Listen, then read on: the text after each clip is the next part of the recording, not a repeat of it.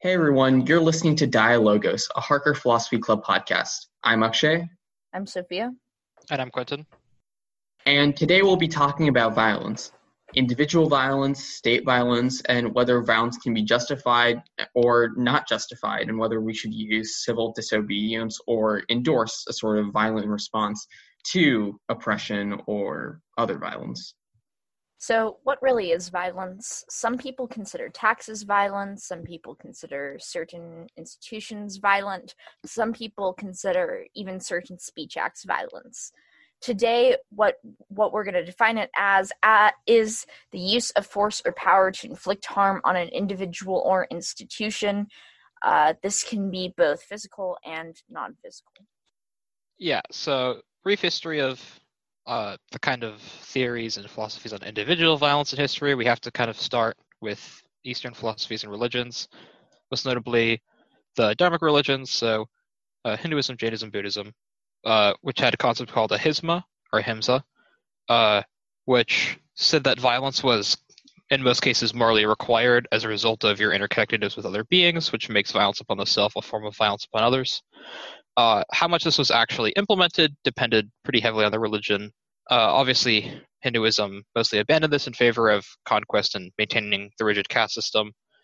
Uh, that hierarchy was something that the people in power strongly tried to enforce for obvious self-interested reasons. Um, but uh, Jainism and Buddhism would influence some large political leaders like Emperor Ashoka of India to change the nature of their empires to kind of more fit a pacifist worldview uh, which all eventually crumbled because they couldn't defend themselves. Moving back towards the west, in uh, the kind of Christian religion uh, and Judaism as well, one of the Ten Commandments obviously is uh, "Thou shalt not kill" in English, but obviously this was mostly dismissed by modern Christian interpretations, even as early as the Crusades, because you can't crusade without killing people. Uh, just kind of like the necessity of the Christian pursuit of power required them to abandon that kind of very basic tenet. Okay, so we're just going to talk a little bit about something called civil disobedience. A little bit of history on the term. It was coined by uh, the philosopher Henry Thoreau in his essay on civil disobedience. It was kind of defined as state nonviolent resistance. So basically, the rioting or the expression of disapproval of the state without any actual violence or destruction of property. There have been many people throughout history who've been in favor of this. For example, the most famous ones are people like Gandhi, people like Martin Luther King Jr., uh, who took this to kind of stick it to state institutions that were inherently oppressive, colonial, racist, etc it's kind of important to note that, as Sophia mentioned, civil disobedience is not equal to um, being completely peaceful. Rather, it refers to not directly attacking people and still disrupting the, the state of things. So, if you were to have a chain of people spread across the highway to prevent any traffic from going across, that would be certainly disruptive and would certainly create attention um, to kind of the issues that you're protesting about. But probably no one would be directly harmed as a result. And so that's kind of the distinction that they're going for. And so that can be, I guess, put aside because people can think of nonviolence as like only doing things like sending letters to legislators or only voting, but it's more expansive than that for sure. And there are both arguments for nonviolence and against nonviolence. One of the main reasons for nonviolence is that it's been politically successful, um, both in the past and in the present. Like the idea that by m- maintaining an element of nonviolence, uh, movements were able to keep the discussion focused around their issues um, while still kind of disrupting the frame of reference of the society, while still making sure that the discussion was not shifted away um, by focusing on their tactics instead um, and kind of talking about the like nature of violence, and that was shown in kind of the Indian case in the 1940s, the civil rights movement in the 60s, and so on and so forth. Yeah, I definitely think that that there's both kind of the purely strategic reasons for non for political nonviolence for civil disobedience, and there's also the kind of moralistic reasons where people have other kind of side constraints about why they don't want to harm others.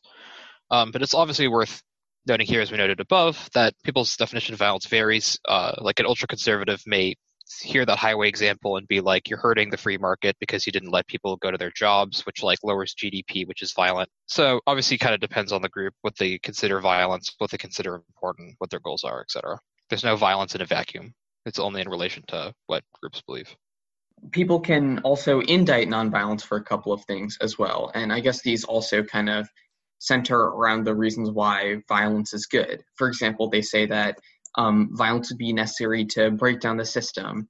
Uh, this kind of revolves around the idea of a social contract or a broken social contract, the idea that society has certain goods that it can provi- provide to its citizens, which is why we kind of buy into the whole society thing. It's, it's why, like, when you go to the grocery store, you pay.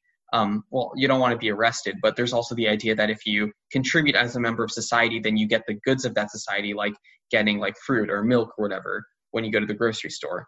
Um, but when people feel that that sort of contract, that kind of bind within society has been broken, that they are contributing to society but not getting its fruits, that's when people turn to extra societal measures like violence and like trying to break down society to get a more just society or one that is more responsive. I think Trevor Noah did a really interesting piece on this, um, and we'll link that in the description as well. That really sums up this concept nicely. Yeah, I think um, I want to talk a little bit about kind of, I think, the most famous state resistance philosophy of all time, which is anarchism. Uh, left leaning anarchists would say something like, all politics is violence.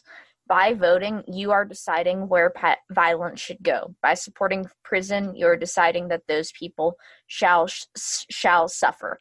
What keeps the homeless man who is starving upon the street from walking into a Safeway and eating bread to fulfill his basic human need.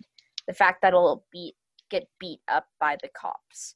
That is a decision um, that you're prioritizing, or an anarchist would say that one is prioritizing the concepts of like private property and protecting the CEOs of Safeway's capital um, via violence over someone's individual human need. And they would say that's bad and that uh, violence is justified stealing violence against the police is justified in that situation because these institutions are her- inherently violent and having a stateless society is the most peaceful. And they think that violence is the only thing that works because you know if you have someone who's unafraid to use violence against you and you do not retaliate with violence and that kind of has a one-sided power struggle it's also kind of interesting. The way people talk about the state is they talk about like the government as having kind of a monopoly over violence, where they explicitly conceptualize the government as being the only entity that can really deal vi- deal violence exclusively and control people using violence, so things like the police, the courts, etc. And what's interesting is that that links to kind of the anarchist viewpoint, but they've taken it from the opposite direction. They also agree that the state has a monopoly over violence, but that's not a good thing in preserving order. It's a bad thing um, when viewed from the individual perspective. So it's kind of interesting to see how those two perspectives kind of link up together. Uh, something additionally, um, aside from just breaking down the system, like philosophies like anarchism might espouse, there are also ideas of self-defense in defense of violence. Obviously, this is just like if violence occurs to someone, then they have the right to uh, use violence against that person or to defend themselves and protect themselves and preserve their own life. And this derives from a right to life, um, like a right to prosperity. Uh, and often people feel, in I guess, somewhat of like an eye for an eye kind of viewpoint, that if violence is done to them, then that opens up the possibility for response to violence because the other person has already kind of brought violence into the situation.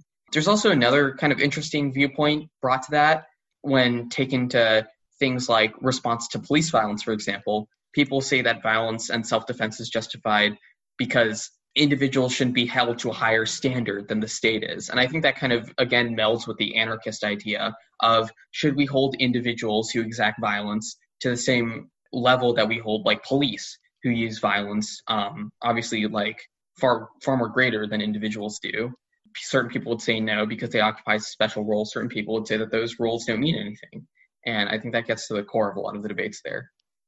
Just kind of adding on to sort of the self defense things, um, the libertarians who um, can actually be left or right, but in the U.S., the Libertarian Party is a right-leaning one.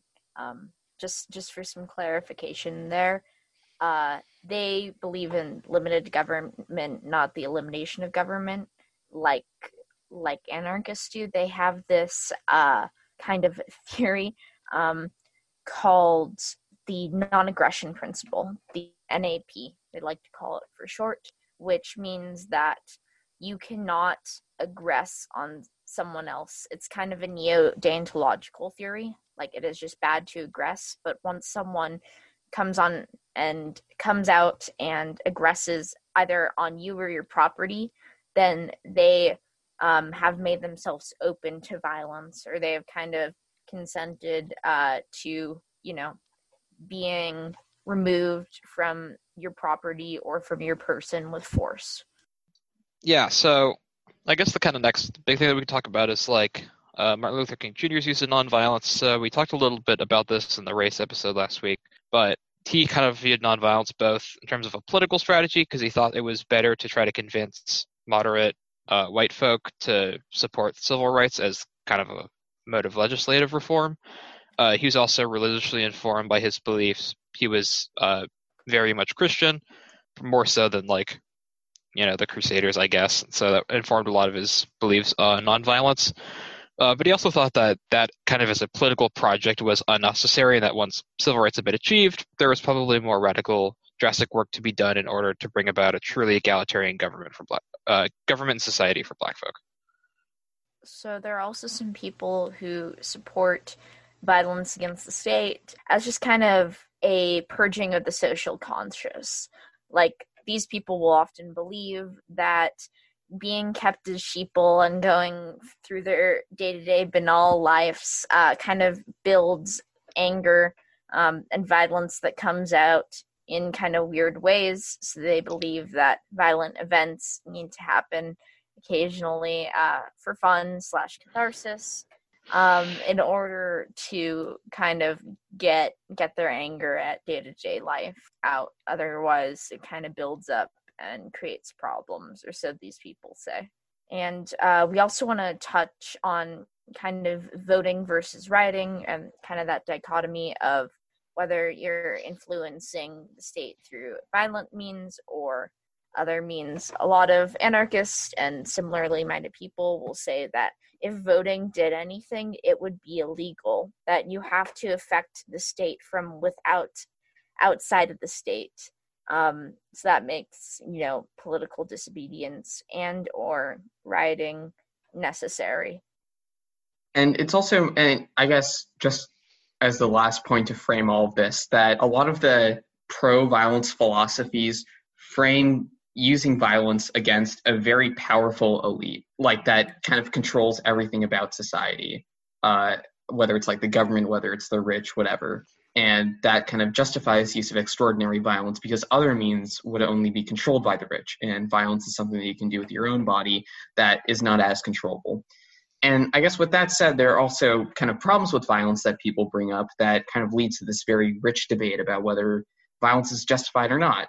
So for example when there's you know violence in the streets between uh, like people resisting the police and the police for example there are inevitably people caught in the crossfire people who are not necessarily part of the fight but rather just trying to kind of exist in their day-to-day lives. Whether that's people of the majority or people of the minority um, it can be equally devastating and harmful and arguably um, for people who are against violence it can that kind of crossfire effect can happen to the people who are the worst off because they lack the protection from the crossfire that people who are more pri- privileged can get. And so that would make violence more counterproductive than it is productive.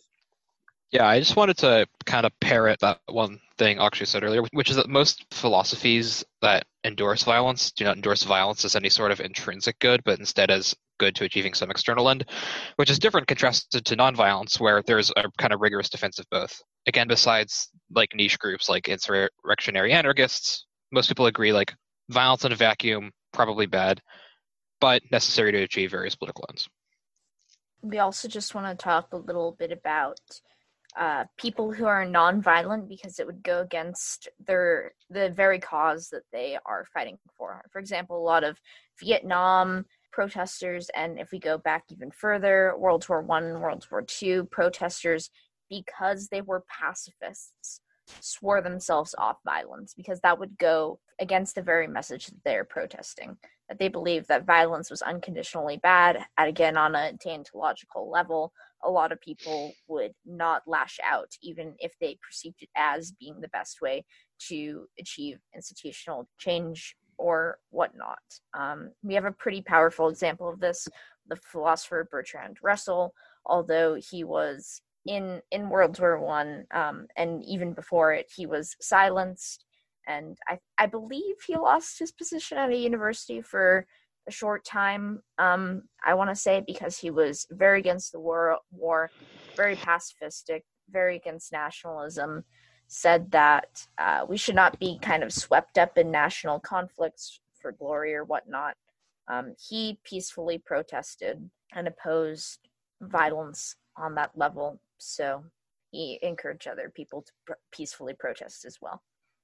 Um, actually, uh, uh, Sophia, you mentioned Vietnam War protests, which made me realize that there was a like somewhat large group in American culture that we forgot to discuss, which are like uh, members of like the New Age, uh, who were just kind of a, a, group or kind of a philosophy that developed around the 70s in America in response to kind of drastic interventions by the federal government. Their beliefs included like a weird mix of like the kind of dharmic Eastern mysticist religions that we talked about earlier, as well as indigenous beliefs, as well as like various pagan beliefs, into this like uh, I think a little incoherent mod- hodgepodge of just like we're all spirits, like be hippies and like smoke weed or whatever. But it's, it's worth noting that they had a philosophy which encouraged nonviolence by kind of the same vector as we talked about earlier with the dharmic religions, and so and they were relatively large uh, influencer, at least in at least culturally, politically, like their movements were like relatively ineffective because they like didn't organize or anything particularly well. But so, so, certainly culturally, they had a drastic impact on the music, on the art, kind of kind of the dominant political thought at the time. And so on the other side of the ideological spectrum, from people who um, don't use violence because it would kind of harm others or because they're ideologically opposed to it, like we just mentioned, there are also people who didn't use violence purely because they thought that it wouldn't serve their own goals or that it would kind of backfire in some way. And I think this backfire effect is also that something that comes to mind when people think about um, why violence is bad. So I think the kind of main way that this is described argumentatively is that violence, instead of eliciting a response from kind of dominant groups to change their practices or anything. It would instead elicit more repressive crackdowns. It would empower kind of reactionaries or people who are even more opposed to kind of that marginalized group in the government because they would view them as greater threats, not lesser threats, and would be less amenable, not more amenable to kind of making any changes because violence is so disruptive to kind of the way that things happen and can pose like threats to the life of the people in power. And because of the nature of those crackdowns and those kind of policies that would be enacted in that environment would not only harm the people who are protesting and harm the marginalized groups who want better conditions in the first place, it would also undermine support for the movement as a whole because people would stop their support of the movement because they wouldn't want to associate themselves with the violence with the sort of violent movement or quote unquote violent movement and i think this is kind of what people bring up when they talk about violent protests and then electoral outcomes how using violence can harm public support of a group or a group that's doing violent protest and so there are there's still a lot of debates about this. There are plenty of studies that go back and forth on whether it has a positive or negative effect on public support of a movement and whether or not it necessarily consolidates the opposition against a group or makes their demands stronger, but it kind of varies. Um, just something really quick. I want to bring up that right now in certain cities, we are seeing pretty significant backlash to certain violent, um, certain outbreaks of violence. Our president has ordered certain military officers and personnel to reside in certain cities where the violence has been particularly bad.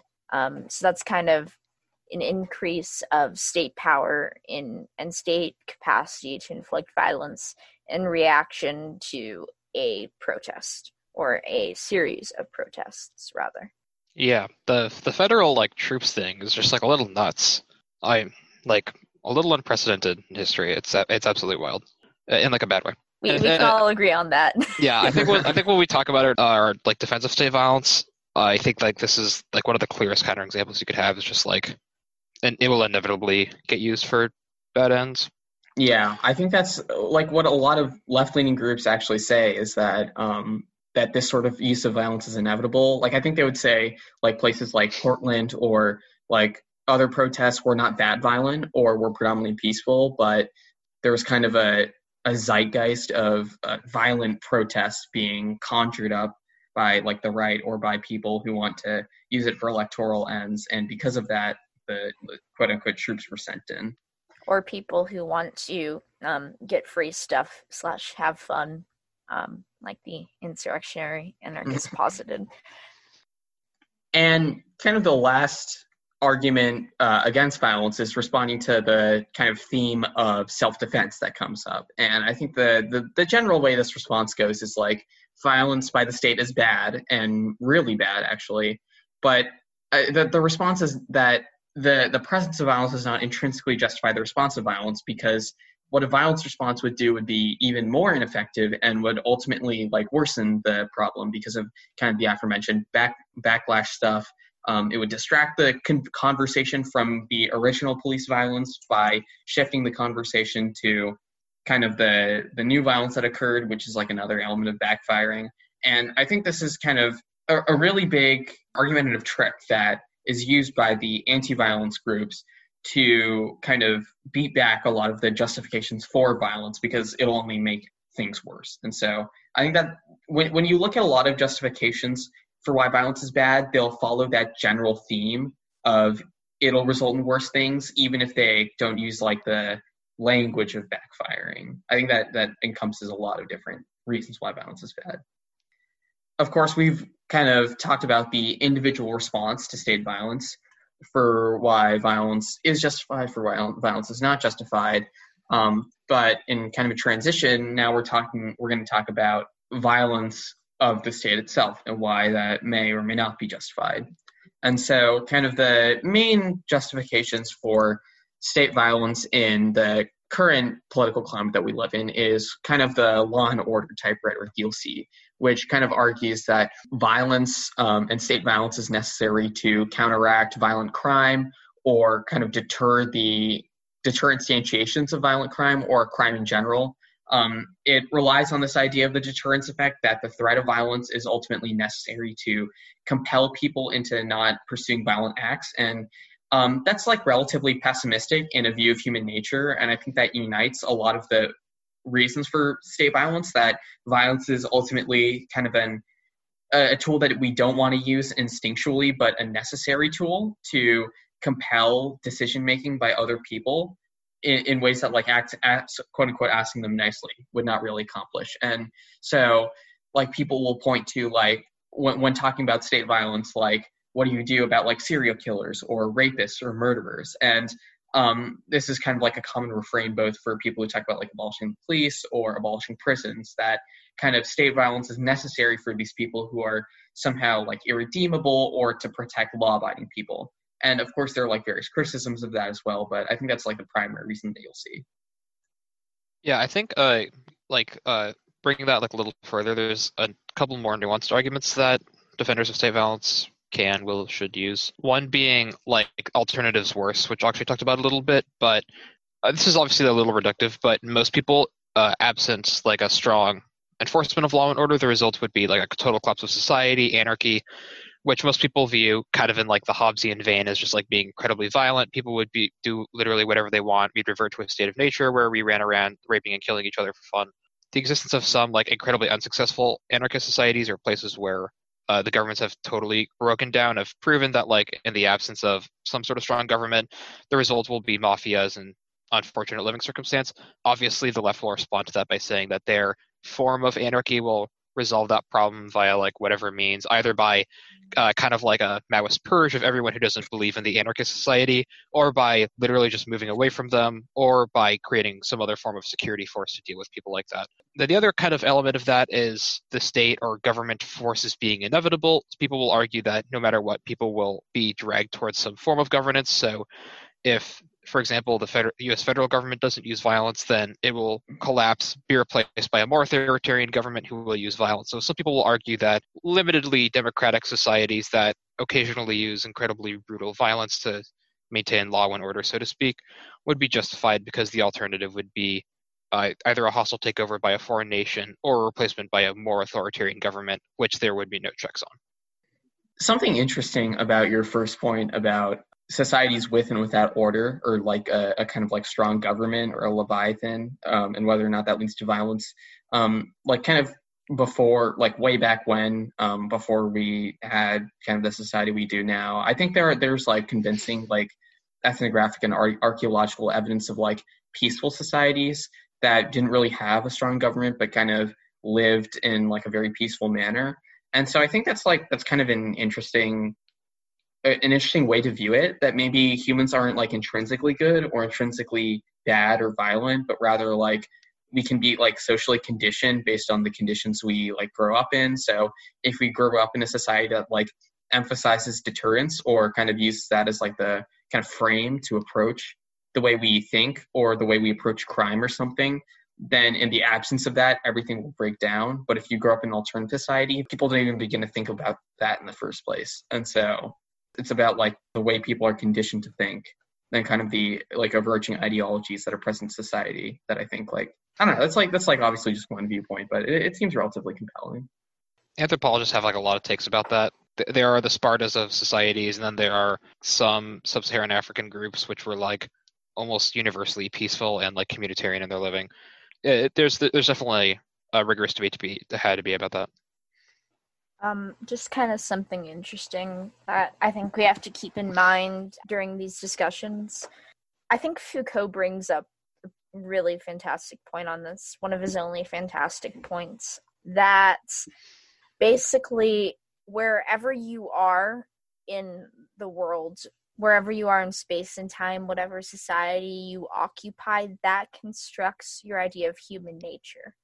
So Hobbes being in a war torn society affected his view of what human nature would be without that society. But here lies the paradox. His experience of human nature was still constrained by the society he lived in. Versus in like peaceful areas, like Rousseau lived in Paris in a fairly like peaceful area. So his view of human nature was too constrained by the society. So makes discussions like this pretty hard to say because um, you know our views are always structured by laws and conditions of the people around us. Yeah, I think broadly that's referred to in philosophy as like standpoint epistemology. It's like wherever your social location is, um, and like literal location in many instances, uh, will obviously be construed by, uh, you know, what you believe in. So like, you know, for example, my personal views of violence as a like affluent, mostly white male are obviously would obviously be very different than if I was like, uh, you know, uh, a black child living in uh, like an inner city sort of environment. My view of police would be different because of my per- personal interactions with them have been different, which is obviously something to take into account and attempt to correct for. Yeah. So I think from that, uh, just to urge everyone listening to this and anyone who brings this up in conversation to just remember that you occupy your own standpoint with your own personal experiences violence is perhaps one of the most personal concepts that is discussed in philosophy and has been discussed on this podcast. Just keep an open mind that if you get into really heated discussions with people about riots or police or whatnot, whatever side you occupy, that likely they have had different experiences than you that have shaped their argument do we want to like talk about like state nonviolence or something? What even state is state nonviolence? nonviolence? we don't know. State is inherently violent. State so. nonviolence is a joke. Like no one actually thinks that like the state should exist but never use violence, right? Surely well, then oh, the alternative would just not there be not being a state. This the state like in most revolutionary slash anarchist texts is just like defined as the violent part of the government. Okay, not from like the super like lefty like view of the state that's like state always evil, but just like in general. I feel like it's more like embracing the like not the punitive paradigm, but like the kind of rehabilitative paradigm of punishment. Like I think that's the closest to like state nonviolence yeah. you can get. Like prisons. And if the state was nonviolent, then there wouldn't be really anything to resist. I guess disarming the police has a lot to do with state nonviolence. No, but I think this is more like the center left idea. It, I guess for people who aren't really familiar with this kind of view, the, the rehabilitative paradigm is just the idea that punishment does not serve to kind of exact like just deserts on someone who's done something bad, but instead tries to make them better people and yeah. members of society. I've heard this argument, but I don't know how um, anyone could defend the current punishment system with that paradigm. Looks like we can wrap it up there. Thanks for listening to that episode of the podcast. Uh, if you have any questions, thoughts, concerns, want to be on another episode of the podcast, email us at parkerphilosophyclub at gmail.com. You can email us to get on the mailing list and come to more meetings where we'll discuss topics like this and other fun philosophical topics. Please feel free to like, subscribe, recommend all this to your friends, and keep on philosophizing. Bye bye.